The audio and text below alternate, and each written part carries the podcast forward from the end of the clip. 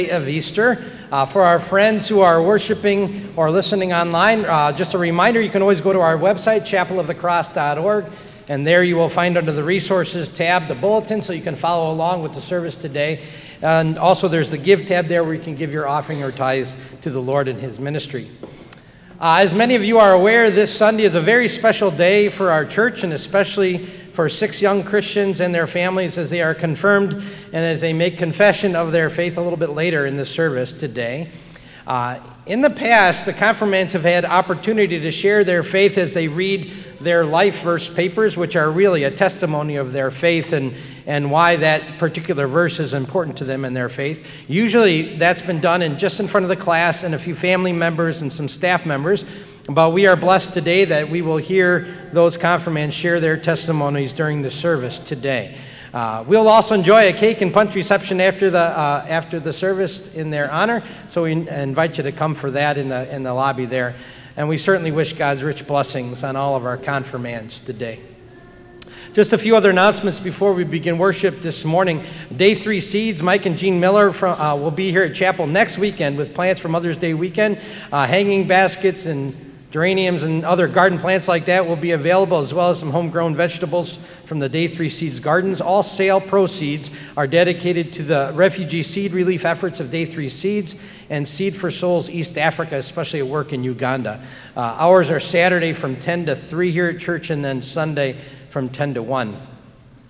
Uh, a reminder that this upcoming Wednesday, May 4th, at 6:30 p.m., we will start a new discovery class. Uh, discovery class is essentially an adult confirmation class that will meet for about 10 weeks. I will be leading that class. It's especially for those who want to become members of Chapel of the Cross, but it's also for those who would like to just have a little refresher course. Little, if it's been a long time since you were up here getting confirmed, maybe it's time to come to discovery class and, and kind of get a refresher. So uh, we go through what we as a church believe and teach and confess, and it's a really, really wonderful time together. So uh, I invite you to come. Anybody can come to that. That's starting this Wednesday, May 4th at 6:30 p.m. And on next Sunday, May 8th, so next Sunday, we will welcome Dr. Leo Sanchez, Professor of Systematic Theology at Concordia Seminary, as our special Bible class leader. He'll be here May 8th, but he'll go all the way through May 29th. So those four Sundays he will be here speaking on life in the Spirit. And you'll want to make sure that you're here for those special Bible classes. We'll meet here in the sanctuary between the worship services starting next Sunday, May 8th. And for members of chapel, put on your, on your calendar a special congregational voters meeting May 15th at 12:15, so after the late service. The purpose of that meeting is to prove, approve some updates to our bylaws of the congregation. Uh, you can read all about that in your chapel weekly. So all members of chapel are invited and encouraged to attend. It's Sunday the 15th at 12:15. And finally, uh, congratulations to our field workers as they have received their call or their place for vicarage. Alex Goodwin is, has been called as associate pastor at Emmanuel Lutheran Church in Fairmont, Minnesota. Uh, Jen McClellan will serve his vicarage at St. Paul Lutheran Church in St. Joseph, Missouri. And Adam Rouse will serve his vicarage at Hanover Lutheran Church in Cape Girardeau, Missouri. So we, we wish God's blessings to those men and their families. Please keep them in, their, in your prayers as they look forward over the next month or two to serve in new and exciting ways the Lord and His kingdom. Our elder for this weekend is Jerry Bowen. Jerry, can you stand up, please, so we can see where you are? He's back in the back. He's going to greet you as you leave today. Uh, get to know Jerry. He's one of your elders here at chapel. God's blessings to you as we worship this day. We begin by singing together that opening hymn with high delight. Let us unite, as that's printed in your bulletin on page two. We stand to sing.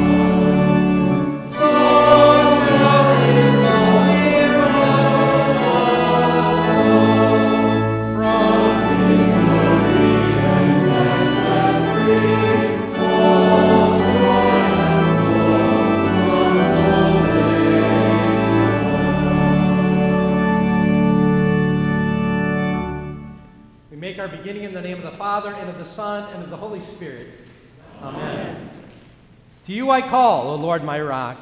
Do not turn a deaf ear to me. For if you remain silent, I will be like those who have gone down to the pit. In repentant faith, we come before our Lord in confession. Almighty God, we confess to you that we are sinful by nature. We have sinned by our selfish thoughts, our hurtful words, and our unloving actions. We have often failed to be your witnesses. We have at times been reluctant to do your will. We have been blind to your presence. For the sake of our Lord Jesus Christ, we pray, forgive us. Amen. Praise be to the Lord, for he has heard your cry for mercy. Almighty God has given his Son to die for you, and for his sake forgives you all your sins. As a called and ordained servant of the word, I therefore forgive you all of your sins. In the name of the Father, and of the Son, and of the Holy Spirit. Amen. Thanks be to God. Hallelujah. Christ is risen. He is risen indeed. Hallelujah. Worthy is the Lamb who was slain to receive power and wealth and wisdom and strength and honor and glory and praise.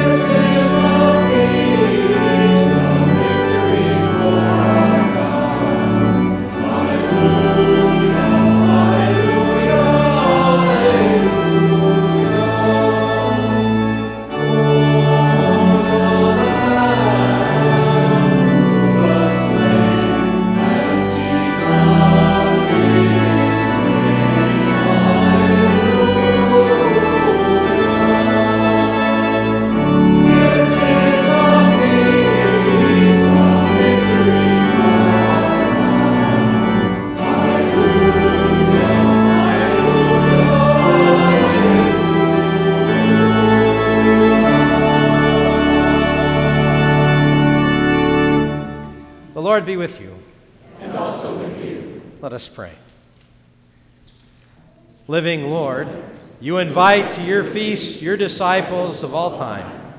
Assure us that our redemption is complete, and give us the will to show forth in our lives what we profess with our lips.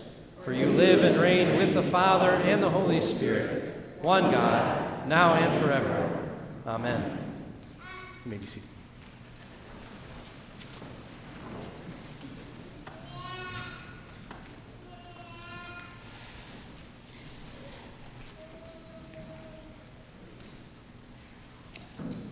First readings of is from Acts 9.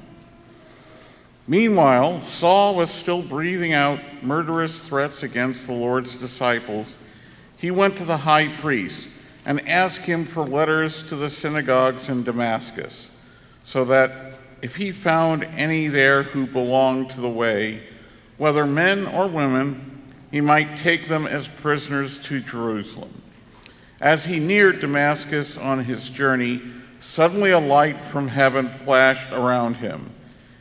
He fell to the ground and heard a voice say to him, Saul, Saul, why do you persecute me? Who are you, Lord? Saul asked. I am Jesus, who you are persecuting, he replied. Now get up and go into the city, and you will be told what you must do. The men traveling with Saul stood there speechless. They heard the sound but did not see anyone. Saul got up from the ground, but when he opened his eyes, he could not see nothing. So they led him by the hand into Damascus. For three days he was blind and did not eat or drink anything. In Damascus, there was a disciple named Ananias. The Lord called him in a vision Ananias. Yes, Lord, he answered. The Lord told him, Go to the house of Judas on Straight Street and ask for, a na- uh, ask for a man from Tarsus named Saul, for he is praying. In a vision, he has seen a man named Ananias come and place his hands on him to restore his sight. Lord, Ananias answered, I've heard many reports about this man and all the harm he has done to your saints in Jerusalem. And he has come here with authority from the chief priests to arrest all who call on your name.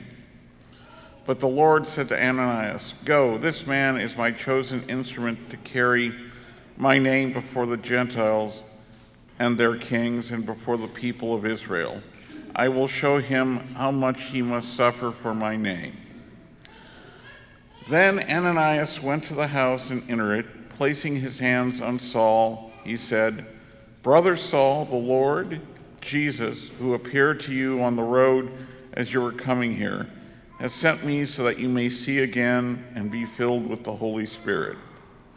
Immediately, something like scales fell from Saul's eyes, and he could see again. He got up and was baptized, and after taking some food, he regained his strength. Saul spent several days with the disciples in Damascus. At once he began to preach in the synagogues that Jesus is the Son of God. All those who heard him were astonished and asked, Isn't this isn't he the man who raised havoc in Jerusalem among those who called on this name? And hasn't he come here to take them prisoners to the chief priests? Yet Saul grew more and more powerful and baffled the Jews living in Damascus by proving that Jesus is the Christ. This is the word of the Lord.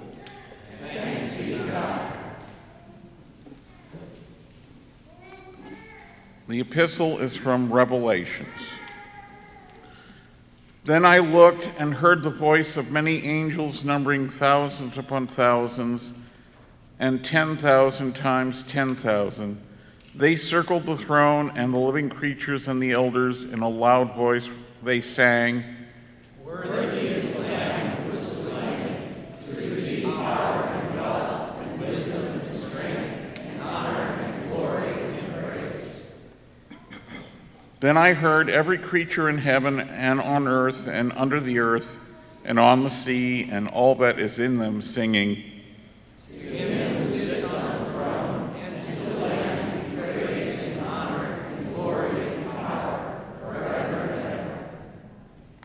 The four living creatures said, Amen, and the elders fell down and worshiped. This is the word of the Lord.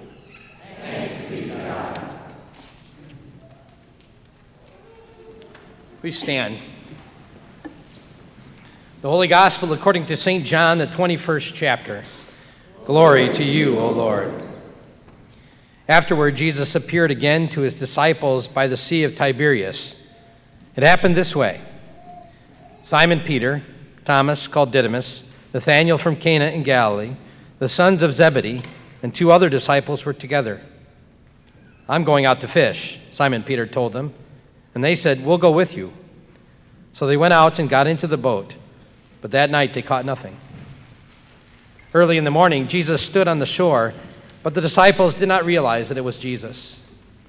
He called out to them, Friends, haven't you any fish? No, they answered. He said, Throw your net on the right side of the boat, and you will find some. When they did, they were unable to haul the net in because of the large number of fish. Then the disciple whom Jesus loved said to Peter, It is the Lord. As soon as Simon Peter heard him say, It is the Lord, he wrapped his outer garment around him, for he had taken it off, and jumped into the water. The other disciples followed in the boat, towing the net full of fish, for they were not far from shore, about a hundred yards. When they landed, they saw a fire of burning coals there with fish on it and some bread. Jesus said to them, Bring some of the fish that you have just caught. Simon Peter climbed aboard and dragged the net ashore. It was full of large fish, 153. But even with so many, the net was not torn. Jesus said to them, Come and have breakfast. None of the disciples dared ask him, Who are you? They knew it was the Lord. Jesus came, took the bread, and gave it to them, and did the same with the fish. This was now the third time Jesus appeared to his disciples after he was raised from the dead. This is the gospel of the Lord. Praise to you, O Christ. Together we make confession of our faith in the words of the Nicene Creed. I believe in one God, the Father Almighty, maker of heaven and earth, and of all things visible and invisible, and in one Lord Jesus Christ, the only begotten Son of God, begotten of his Father before all worlds, God of God, light of light, very God of very God begotten, not made, being of one substance with the Father, by whom all things were made, who for us men and for our salvation came down from heaven and was incarnate by the Holy Spirit of the Virgin Mary and was made man, and was crucified also for us under Pontius Pilate. He suffered and was buried. And the third day he rose again, according to the Scriptures, and ascended into heaven, and sits at the right hand of the Father and he will come again with glory to judge both the living and the dead, whose kingdom will have no end.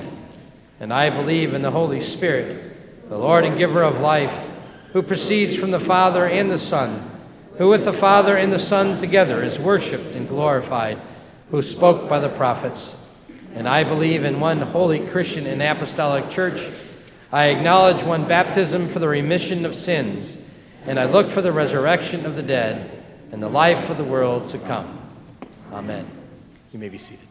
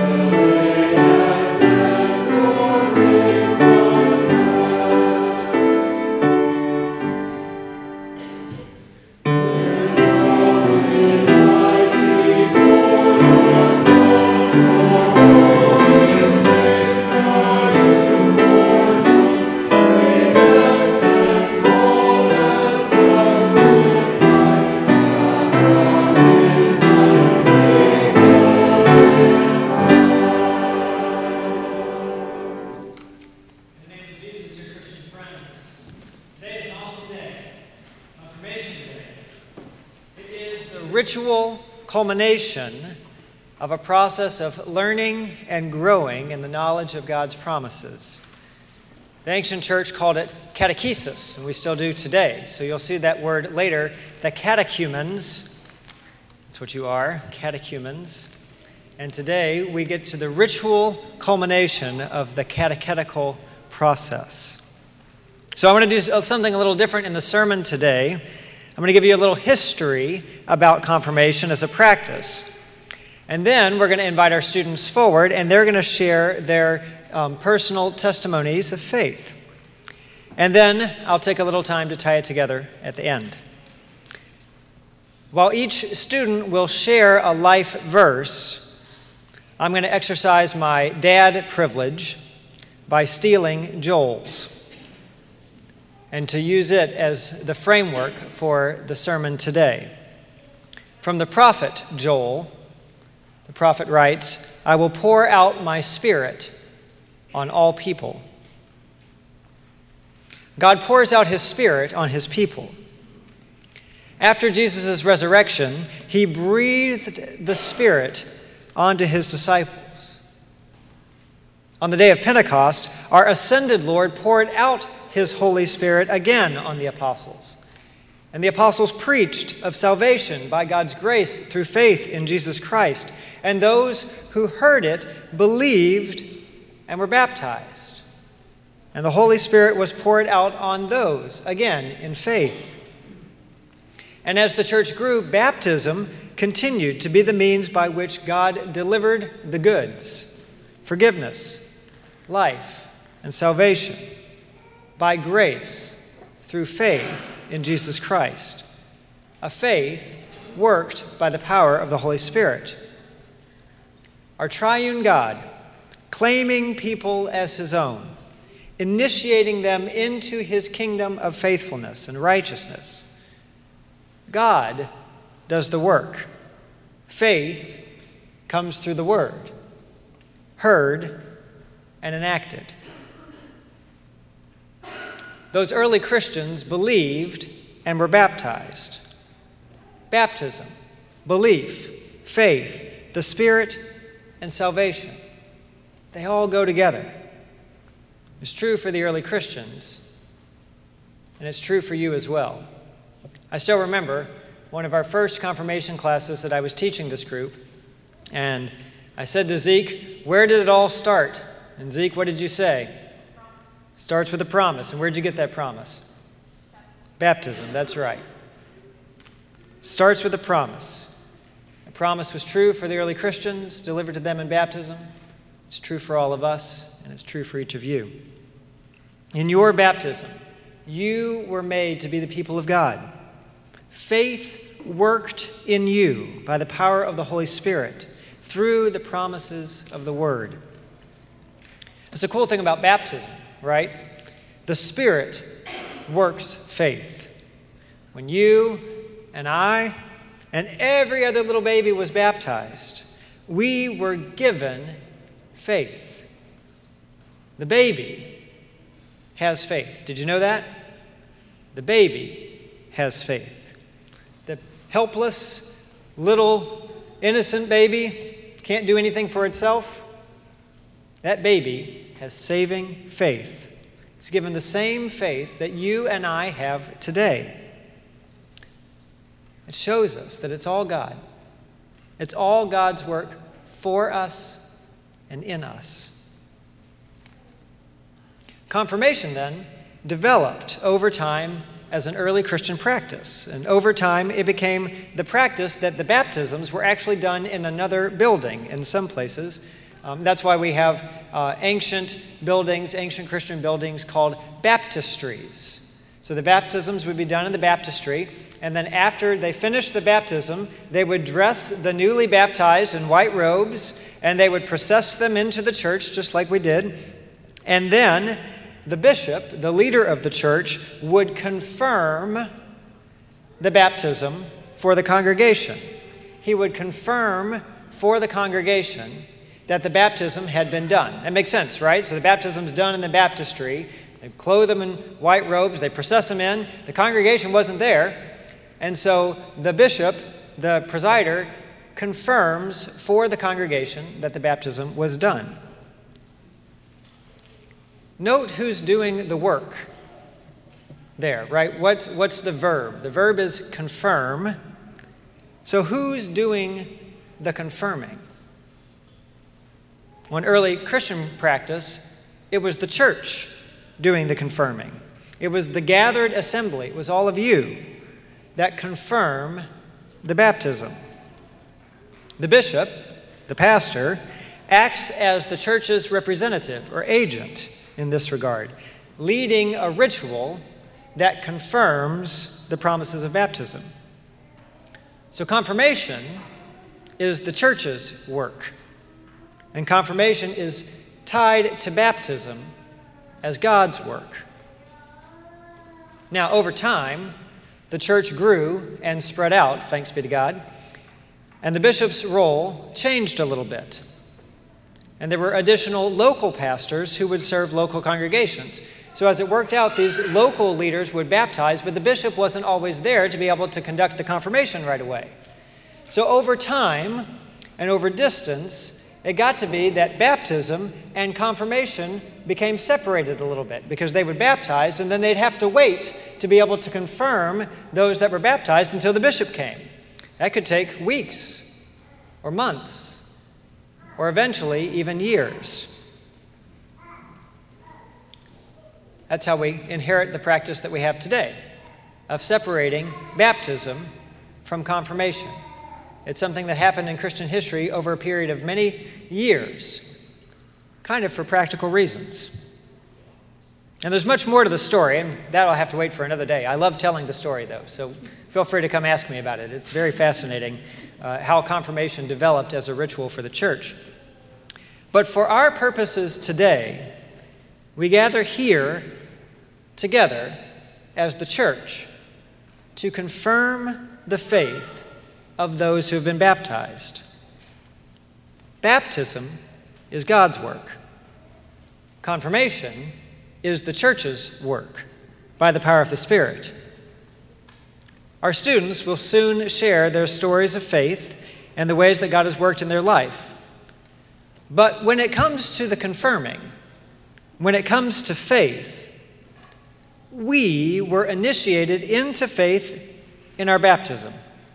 And we are confirmed in our faith through the witness of the church. Baptism is God's work and confirmation is the church's work by the power of the Holy Spirit. What a joy to be able to do that again here today. This is the way that God is working through His church. This is the way that God continues, as we heard in the prophet Joel, to pour out His Spirit on all people. So let's take some time now to hear from our students as they, as they share about God's work in their life. We invite you guys to come forward.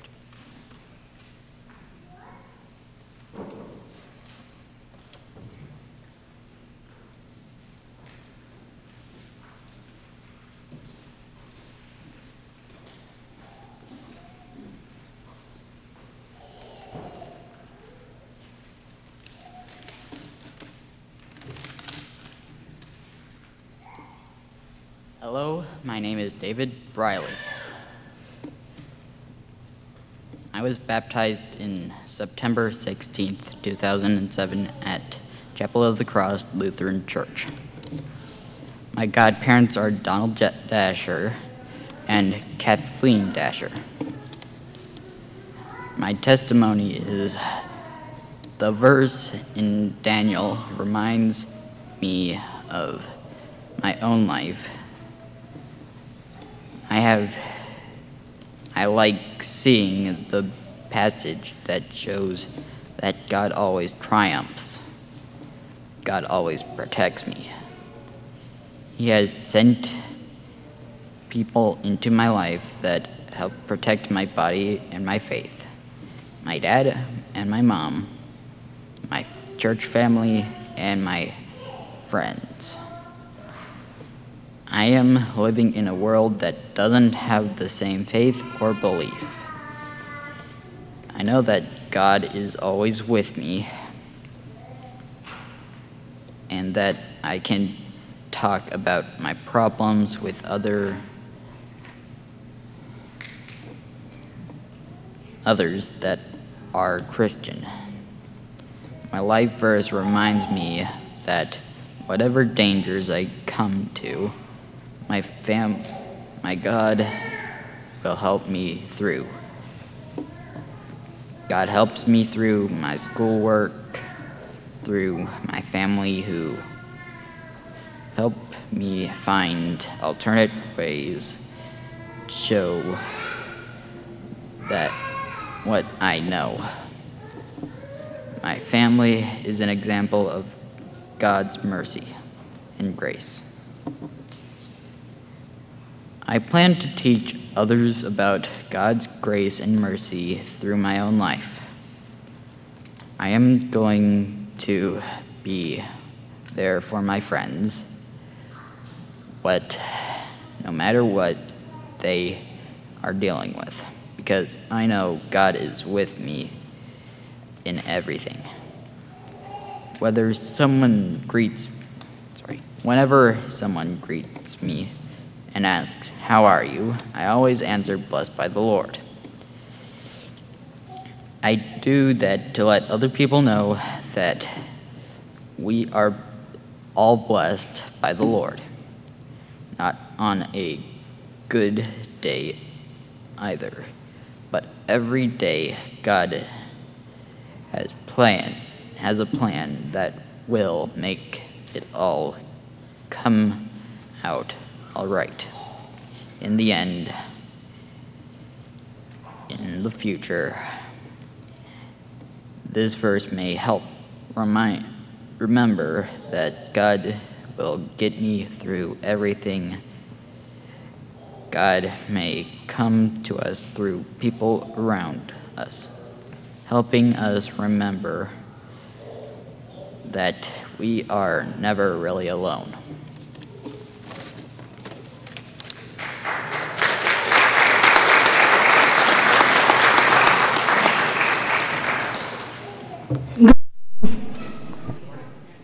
My name is Camilla Cleveland. I was baptized at 11 months old on October 5, 2008, at Chapel of the Cross Lutheran in St. Louis, Missouri. The life verse I picked for my confirmation is Ephesians 2:8, which states, "For by grace you have been saved through faith, and this is not of your own doing; it is the gift of God." Sometimes we doubt what the Bible says is true, but after going to church and understanding it better, it helps us to learn and grow more in the faith. By the grace and mercy of God, He sent His Son to die on the cross for our sins so we can live eternally with Him in heaven. When Paul talks about how we are separated from Jesus, it makes me realize how much I sin a day and how much guidance I need in my life. Sometimes the people around you don't help when you really need it. When talking to God, He always answers prayer.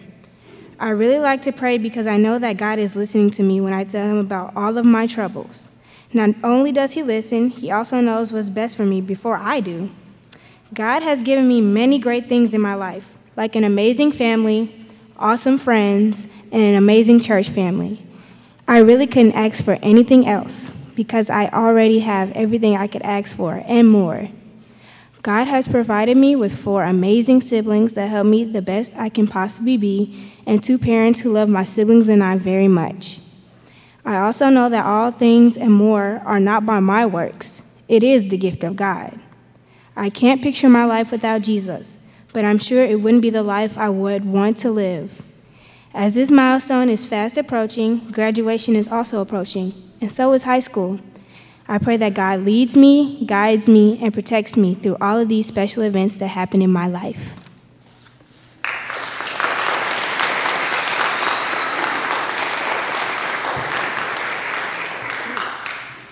Morning. I'm Gabrielle Johnson, Reagan Gabrielle Johnson. Philippians 3:14 says this: I press on toward the goal to win the prize for which God has called me heavenward in Christ Jesus. This verse means a lot to me. In the past, I've struggled with my faith and questioned if God was even there or could hear my prayers. I reached out, I prayed some more, and I read my Bible hoping for a sign or a blessing that could tell me God was still listening. As I went on, things were still a bit hard for me. Peers weren't being so friendly, I wasn't reading my Bible as often as I should, and I didn't know as often as I should. I didn't know what to do, and it felt as if I was talking to a wall whenever I prayed. I remembered what my Rev said about restoring, restoring faith, and I started to search for God's voice again. I started looking up verses for loneliness and restoring faith, and I found Philippians 3:14. I'll repeat the verse again. I press on toward the goal to win the prize for which God has called me heavenward in Christ Jesus. When I read this verse for the first time, it reminded me that even though I fall, I can get up and walk with God again. If I didn't feel that connection with Jesus, I probably didn't I probably may not have noticed that I was drifting away from God in the first place. I'm still learning the ways of a Christian life, but I know with the willpower I have, I can press toward that goal to win the prize God has for me in heaven. Thank you.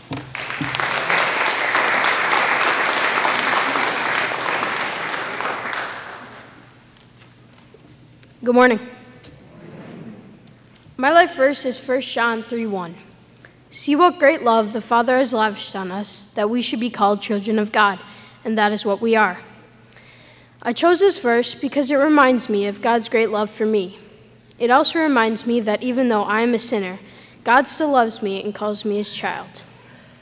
When I think of this verse, it makes me so happy because I know I have an amazing Father in heaven, loving and caring for me all the time.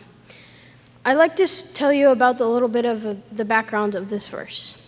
The book of First John, no, the book of First John was written by John the apostle. He was the son of Zebedee and the brother of James the apostle. John was called by Jesus to be one of the twelve disciples. John was also the longest living disciple. John wrote the Gospel of John, 1st, 2nd, and 3rd John, and Revelation. 1st, 2nd, and 3rd John were letters to the Christian churches in the area of Asia Minor. They were in between 85 and 95 AD. John wrote these letters to encourage the Christians to keep the faith and to live in love for one another. The, the beginning of my confirmation verse says, See what great love the Father has lavished on us. What makes God's love so great? God gives us his love unconditionally. There is nothing we can do to earn God's love. God always loves us. Even though we sin against God every day, he will always forgive us and love us the same. Our love isn't always unconditional. We sometimes say, If you're nice to me, I'll be nice to you, or I'll do this for you if you give me something in return. I'm so thankful that God's love is unconditional because I sin every day and there's nothing I can do to earn God's love and forgiveness. I love that the NIV version of the Bible uses the word lavish to describe how God gives us his love. The word lavish means to give something generously or extravagantly. This really describes well how God loves us. God gives his love to everyone in great amounts. The Father loves us so extravagantly that he sent his only Son to die for us so that we could be saved. The second part of my confirmation verse says that we should be called children of God. It is so special to me to know that I am a part of God's family. It gives me encouragement to know that my God is also my Father and loves me so much. Being a child of God also means I have inheritance, everlasting life, salvation, and forgiveness through His Son, Jesus Christ. God has blessed me so tremendously throughout my life. He has given to me so many blessings that I can't count all of them. It's like trying to count how many hairs, strands of hair there are on my head. I just can't. There are so many. He has given to me a great family, friends, a church, a school, and so much more. He has also given to me the greatest blessing of all forgiveness, everlasting life, and salvation.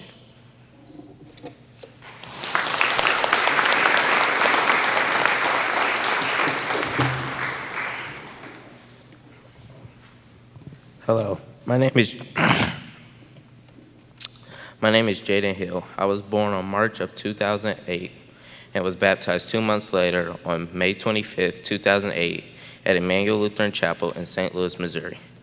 My testimony is connected to my life verse, Galatians, the first chapter, the 23rd verse. He only heard the report. The man who formerly persecuted us is now persecuting the faith he once destroyed. To me, this verse is about how Paul transformed his life to become a very important person in the Christian faith and shows me that God could use me in the same way he used Paul.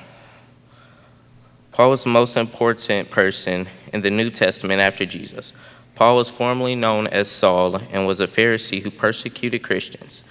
But in Galatians 1 11 through 24, Paul writes about him being called to God. Galatians is a book about how Paul became a disciple of Jesus and taught the word after being known as a persecutor of the church. I picked this verse to remind me that Jesus can turn a Pharisee, a, pers- a persecutor toward the people who believed in him and who did not believe in him, into one of the most important people in the New Testament and written over half of the books of the New Testament. If he could use a Pharisee who persecuted the believers and non believers, he could use me in the same way. I thank him every day for all the blessings that he's given me in my life a loving family, food to eat, clothes on my back, and a place to stay. The privilege to go to a private school and all the blessings he continues to give me.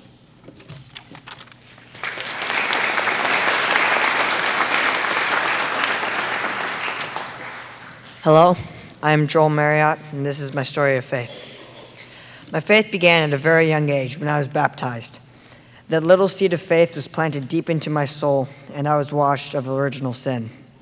That day, my parents and sponsors took up the responsibility of bringing me up in the faith.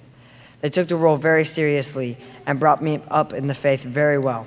I am very thankful to have grown up in a church and in a household where Christianity is a topic every day and I learned all the complicated parts of Christianity as well as the base parts of the faith. My parents had me knowing the reasons that we did everything in worship and why we did them. This led me to be communing at age five and to know how to share that I was a Christian publicly. I knew Jesus' love for us at a young age and was very comprehensive in the faith. I also grew up in a family that worked in the church, and I knew all the pastors closely and thought of them as friends.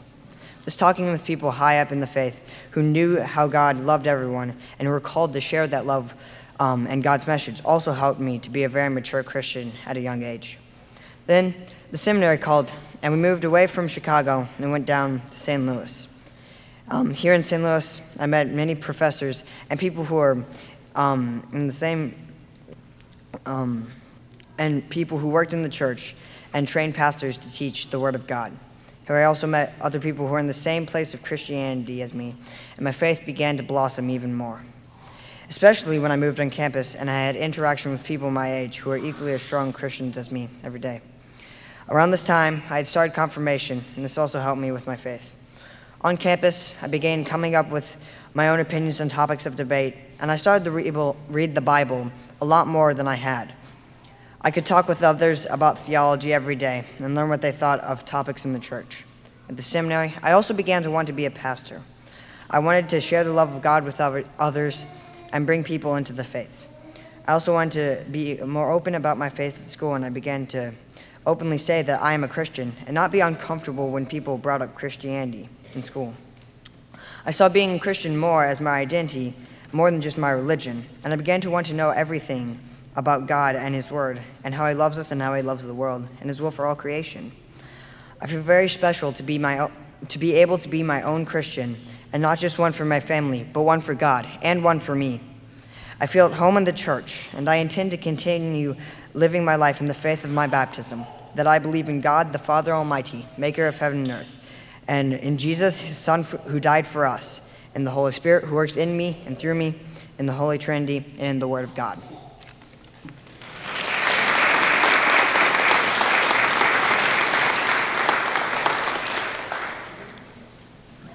Thanks to each and every one of you for sharing. And it really has been my privilege to be able to teach you over the last couple of years. I'm very proud of you and uh, thankful for the time that we've had together. These are beautiful stories of faith and a witness of God's work in your lives and in this world. But what does it mean for us all now? What do we do next?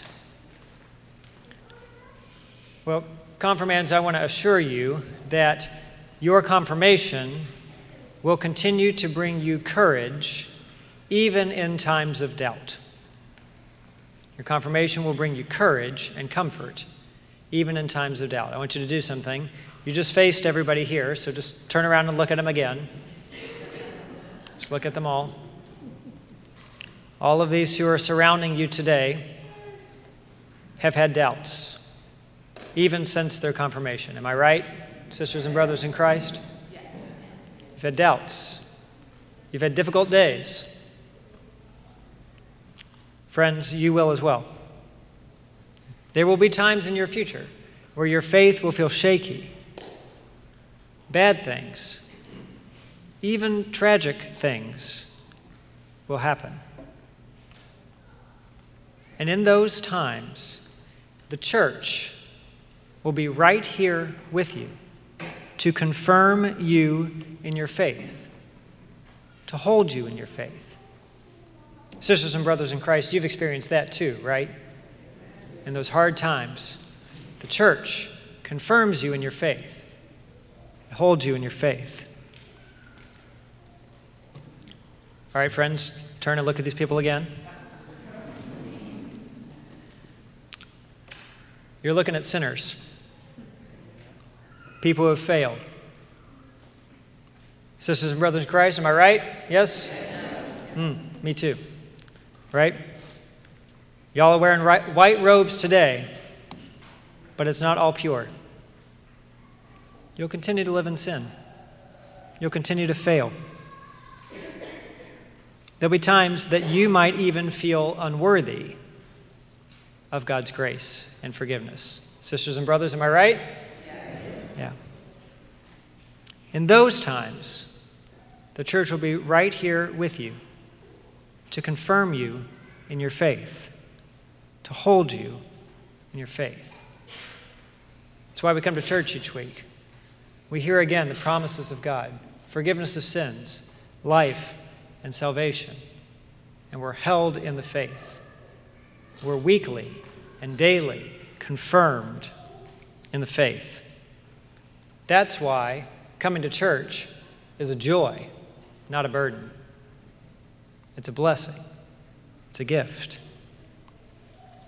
God has initiated you into his kingdom in baptism, and the church continues to confirm you in that promise, always and forever. Nothing can separate you from the love of God that is in Christ Jesus our Lord. And God continues to pour out his Spirit on all people.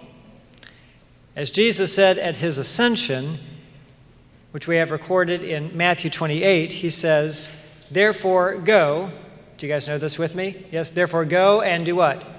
Make disciples of all nations, baptizing them in the name of the Father, Son, and the Holy Spirit and teaching them to obey everything I have commanded you. And surely I will be with you always to the end of the age. Go, make disciples of all nations, baptizing them, teaching them to obey. So, what do we do? We go. And as we go, we make disciples by baptizing and teaching. That means, friends, Unfortunately, confirmation isn't the end, it's the beginning, it's the continuation of your life in the church. You continue the process of going and making disciples and teaching people to obey. And that's true for all of us. We're not done. We continue to live as the church, confirming faith in this world. Because Christ is risen. and Christ is still saving sinners. And Christ is still pouring out his Spirit on his people. And we, as the church, we're still baptizing and teaching and confirming the work of God in faith. Praise and thanksgiving be to our God who has promised us forgiveness of sins, life, and salvation praise, and thanksgiving be to our God who continues to sustain us through the promises of faith, through our gathering together, through the Lord's Supper, through confession and absolution. Praise be to our God, whose kingdom comes and whose will is done even as we await the return of Christ and the fulfillment of all things. Praise be to our triune God for these precious children. Praise be to our God that day after day, more and more people are baptized and confirmed in the one true faith. Praise be to God for his goodness and his grace. Amen.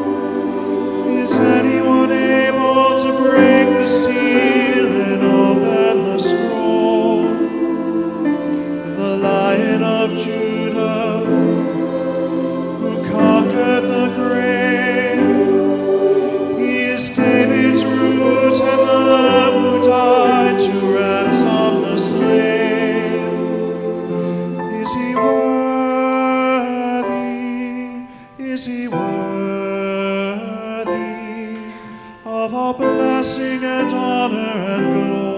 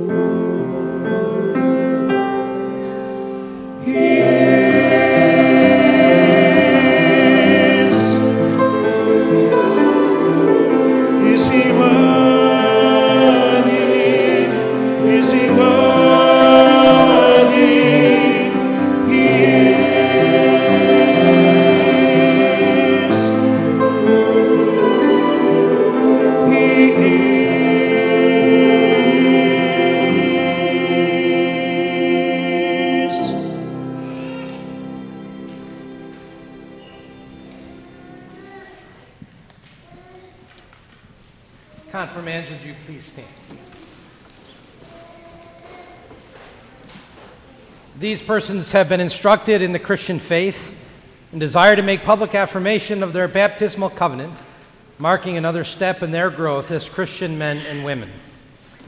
Dear friends, we rejoice that through our pastoral and educational ministry, you now desire to make public profession of your faith and assume greater responsibility in the life of our Christian community and for the mission of the church in the world. Beloved in the Lord, our Lord Jesus Christ said to his apostles, All authority has been given to me in heaven and on earth. Therefore, go and make disciples of all nations, baptizing them in the name of the Father, and of the Son, and of the Holy Spirit, teaching them to observe all things that I have commanded to you. And lo, I am with you always, even to the end of the age. You have been baptized and catechized in the Christian faith according to our Lord's bidding. Jesus said, Whoever confesses me before men, I will also confess before my Father who is in heaven. But whoever denies me before men, I will also deny before my Father who is in heaven. Lift up your hearts, therefore, to the God of all grace, and joyfully give answer to what I now ask you in the name of the Lord. Do you this day, in the presence of God and of this congregation, acknowledge the gifts that God gave to you in your baptism? Do you renounce the devil? Yes, I renounce him. Do you renounce all his works? Yes, I renounce them. Do you renounce all his ways? Yes, I renounce them. Do you believe in God, the Father Almighty? Yes, I believe in God, Father Almighty. Do you believe in Jesus Christ, his only Son, our Lord? Yes, I believe in Jesus Christ, his only Son, our Lord, who was conceived by the Holy Spirit, born of the Virgin Mary, suffered under Pontius Pilate, was crucified, died, and was buried. He descended into hell. And the third day he rose again from the dead. He ascended into heaven, and sits at the right hand of God the Father Almighty. From thence he will come to judge the living and the dead. Do you believe in the Holy Spirit? Yes, I believe in the Holy Spirit, the Holy Christian Church, the communion of saints, the forgiveness of the resurrection of the body, and the life. Do you hold all the prophetic and apostolic scriptures to be the inspired Word of God? I do. Do you confess the doctrine of the Evangelical Lutheran Church drawn from the scriptures, as you have learned to know it from the small catechism, to be faithful and true? Do you intend to hear the Word of God and receive the Lord's Supper faithfully? Do you intend to live according to the Word of God and in faith, word, and deed to remain true to God, Father, Son, and Holy Spirit, even to death? Do you intend to continue steadfast in this confession in church and to suffer all, even death, rather than fall away from it? We rejoice with thankful hearts that you have been baptized and have received the teaching of the Lord.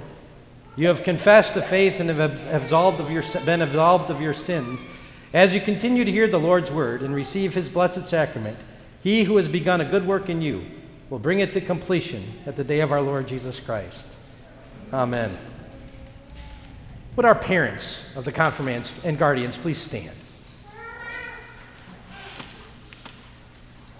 Dear parents and guardians, at the baptism of these children, you promised to bring them up in the fear and the love of God and see to it that they were properly instructed in God's word so that they may understand and treasure the new life given to them in baptism. You promised also to set a Christian example for your children by worshiping and growing in faith in Christ yourselves. Confirmation is not the end of the need for growth and discipleship for your children, nor for you.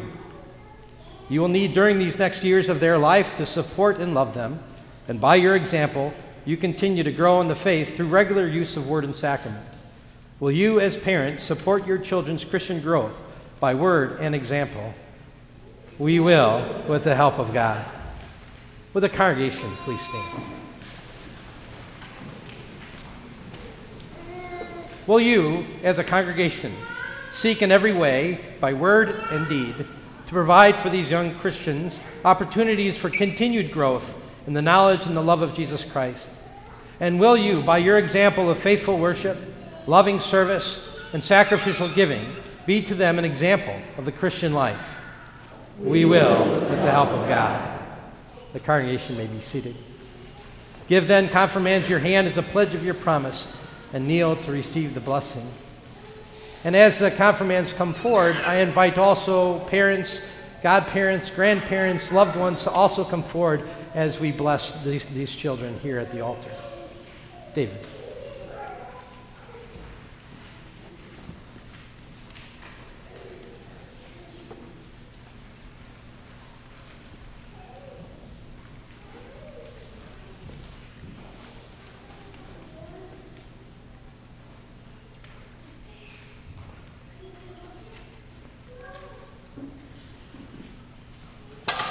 David Jonathan Briley.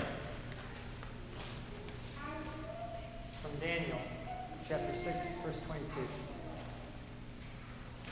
My God sent his angel and shut the lion's mouth, and they have not harmed me, because I was found blameless before him. David Jonathan Briley, the Almighty God and Father of our Lord Jesus Christ, who has given you the new birth of water and of the Spirit, and has forgiven you all of your sins strengthen you with his grace to life everlasting. Amen.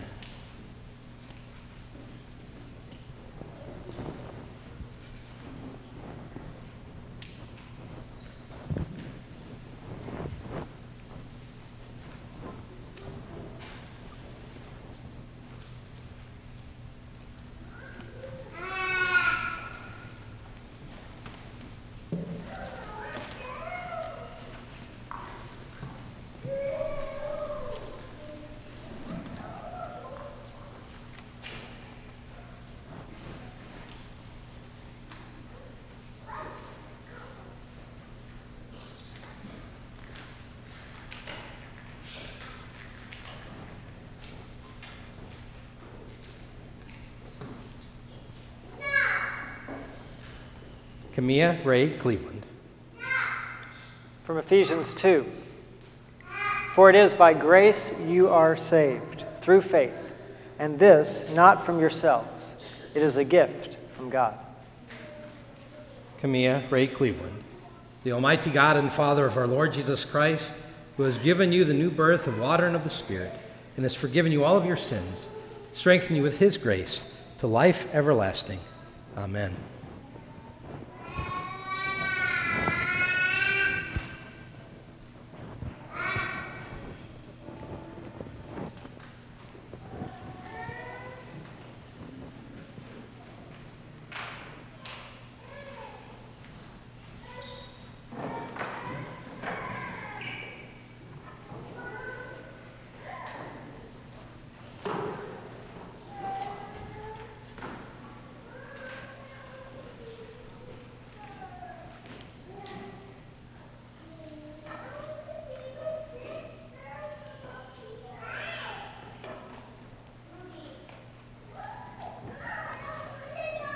Reagan Gabriel Johnson.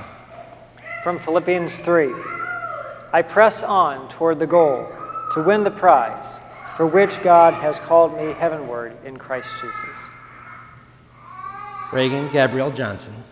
The Almighty God and Father of our Lord Jesus Christ, who has given you the new birth of water and of the Spirit, and has forgiven you all of your sins, strengthen you with his grace to life everlasting. Amen.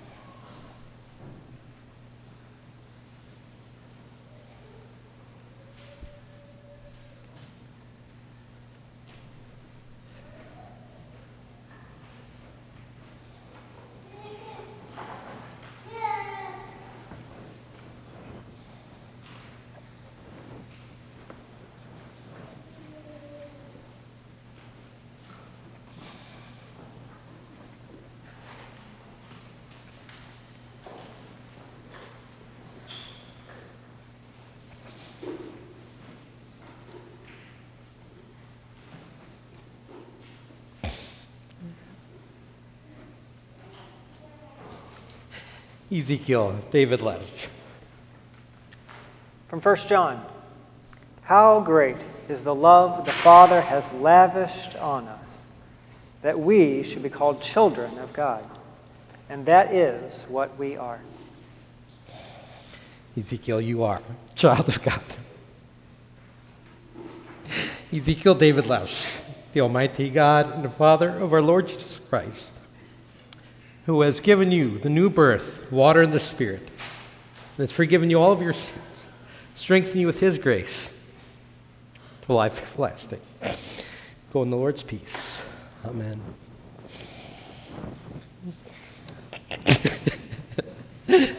Tears of joy, Ziki.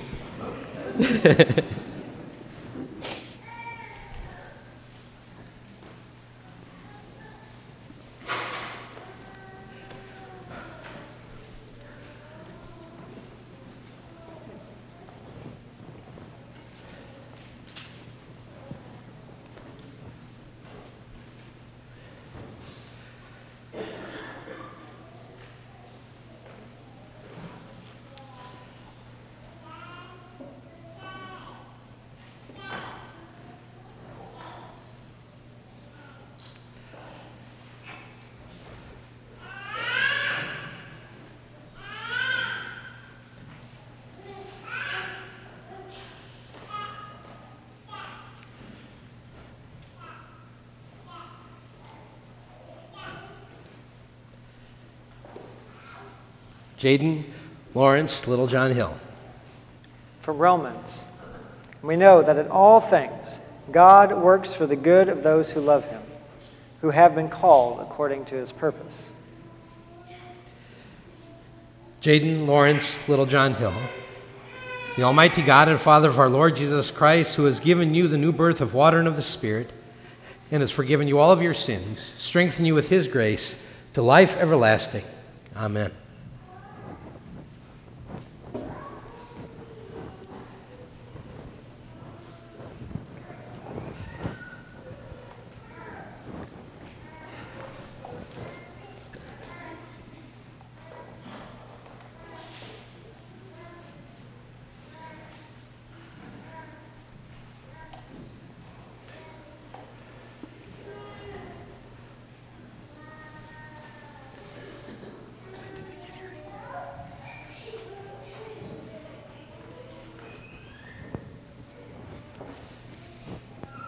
Joel Thomas Marriott. From the prophet Joel And afterward, I will pour out my spirit on all people. Your sons and daughters will prophesy, your old men will dream dreams, your young men will see visions. Even on my servants, both men and women, I will pour out my spirit in those days. Joel Thomas Marriott the Almighty God and Father of our Lord Jesus Christ, who has given you the new birth of water and of the Spirit, and has forgiven you all of your sins, strengthen you with his grace to life everlasting. Amen.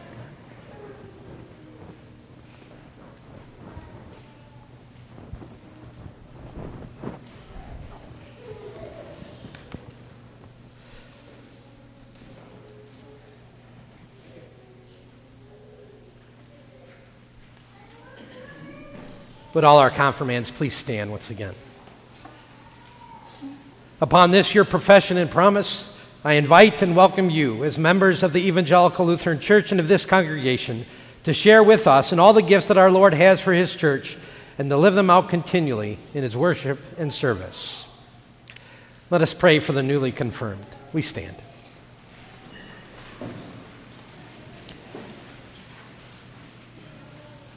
Lord God, Heavenly Father, we thank and we praise you for your great goodness in bringing these, your children, to the knowledge of your Son, our Savior, Jesus Christ, and enabling them both with the heart to believe and with the mouth to confess his saving name. Grant that bringing forth the fruits of faith, they may continue steadfast and victorious to the day when all who have fought the good fight of faith shall receive the crown of righteousness. Through Jesus Christ, your Son, our Lord, who lives and reigns with you in the Holy Spirit one God, now and forever. Amen. The Almighty and most merciful God, the Father, Son, and Holy Spirit, bless, and keep you. Amen.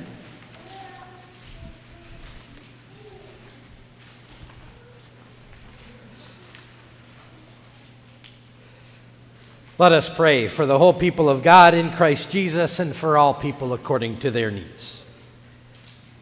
Praise be to you, risen Lord. We rejoice in your resurrection. We're blessed by your life healing word that touches our hearts and our minds. May we be sent forth by your blessing, boldly spreading your divine peace in this and every place. Lord, in your mercy, hear our prayer. Praise be to you, risen Lord, for you promised your Holy Spirit to enliven and encourage your church on earth. Make your presence known to our church as well as to our church body, the Lutheran Church Missouri Synod, and strengthen missionaries of your gospel who are dedicated to proclaiming your word at home and abroad. Lord, in your mercy, hear our prayer. Praise be to you, risen Lord, for placing us in a nation where we can, in freedom, boldly confess the name of Jesus Raise up courageous leaders for our nation who rejoice in the name of Christ. Grant them godly wisdom that they would not reject nor diminish the truth of the gospel. Lord, in your mercy, hear our prayer. Praise be to you, risen Lord, for you are our light, and in you we have complete joy. Yet many of your people know pain, sorrow, and uncertainty. Rejuvenate the lives of those who seek your healing for mind, body, or soul we especially pray this day for Loretta Ballar, Donna Dansbury, and Ethel Pierce. Give to them and others who are infirm a special measure of your comfort, peace, and love. Lord, in your mercy, hear our prayer. Praise be to you, risen Lord, for all those committed to the spread of the gospel of your Son, Jesus Christ. We thank you for those who have heard the call of holy ministry to serve as pastors, deaconesses, chaplains, missionaries, and other leaders. And today we pray especially for those students who this past week received calls and assignments into ministry through our church bodies, seminaries. Empower them, sustain them, bless them and their families. Be their inspiration and strength so that the work that they do in Jesus' name will touch the lives of many and will bring glory to you. Lord, in your mercy, hear our prayer. Praise be to you, risen Lord, for your special gifts of grace. We especially praise and thank you this day with Brent, Brendan and Tanisha Bowen about the birth of a daughter, McKenna Marie, born this past Thursday. Lord, keep them in your love and care. And we join our confirmands, David, Camilla, Reagan, Ezekiel, Jaden, and Joel, in praise and thanksgiving as they make public, made public confession of their faith before you and before this congregation this morning. Continue to lead and to guide them as they grow in faith through the power of your Spirit. Lord, in your mercy, hear our prayer. Into your hands, O Lord, we commend ourselves and all for whom we pray, trusting in your mercy through your Son, Jesus Christ our Lord. Amen. Lord, remember us in your kingdom and teach us ever to pray. Our Father, thy kingdom come, thy will be done on earth as it is in heaven. Give us this day our daily bread and forgive us our trespasses, as we forgive those who trespass against us. And lead us not into temptation, but deliver us from evil. For thine is the kingdom, and the power, and the glory, forever and ever. Amen. Our Lord Jesus Christ, on the night when he was betrayed, took bread. And when he had given thanks, he broke it and gave it to his disciples, and he said, Take, eat. This is my body, which is given for you. This do in remembrance of me. In the same way, also, he took the cup after supper. And when he had given thanks, he gave it to them, saying, Drink of it, all of you. This is my blood of the New Testament, which is shed for you for the forgiveness of your sins. This do as often as you drink of it in remembrance of me. The peace of the Lord be with you always. And also with you. You may be seated.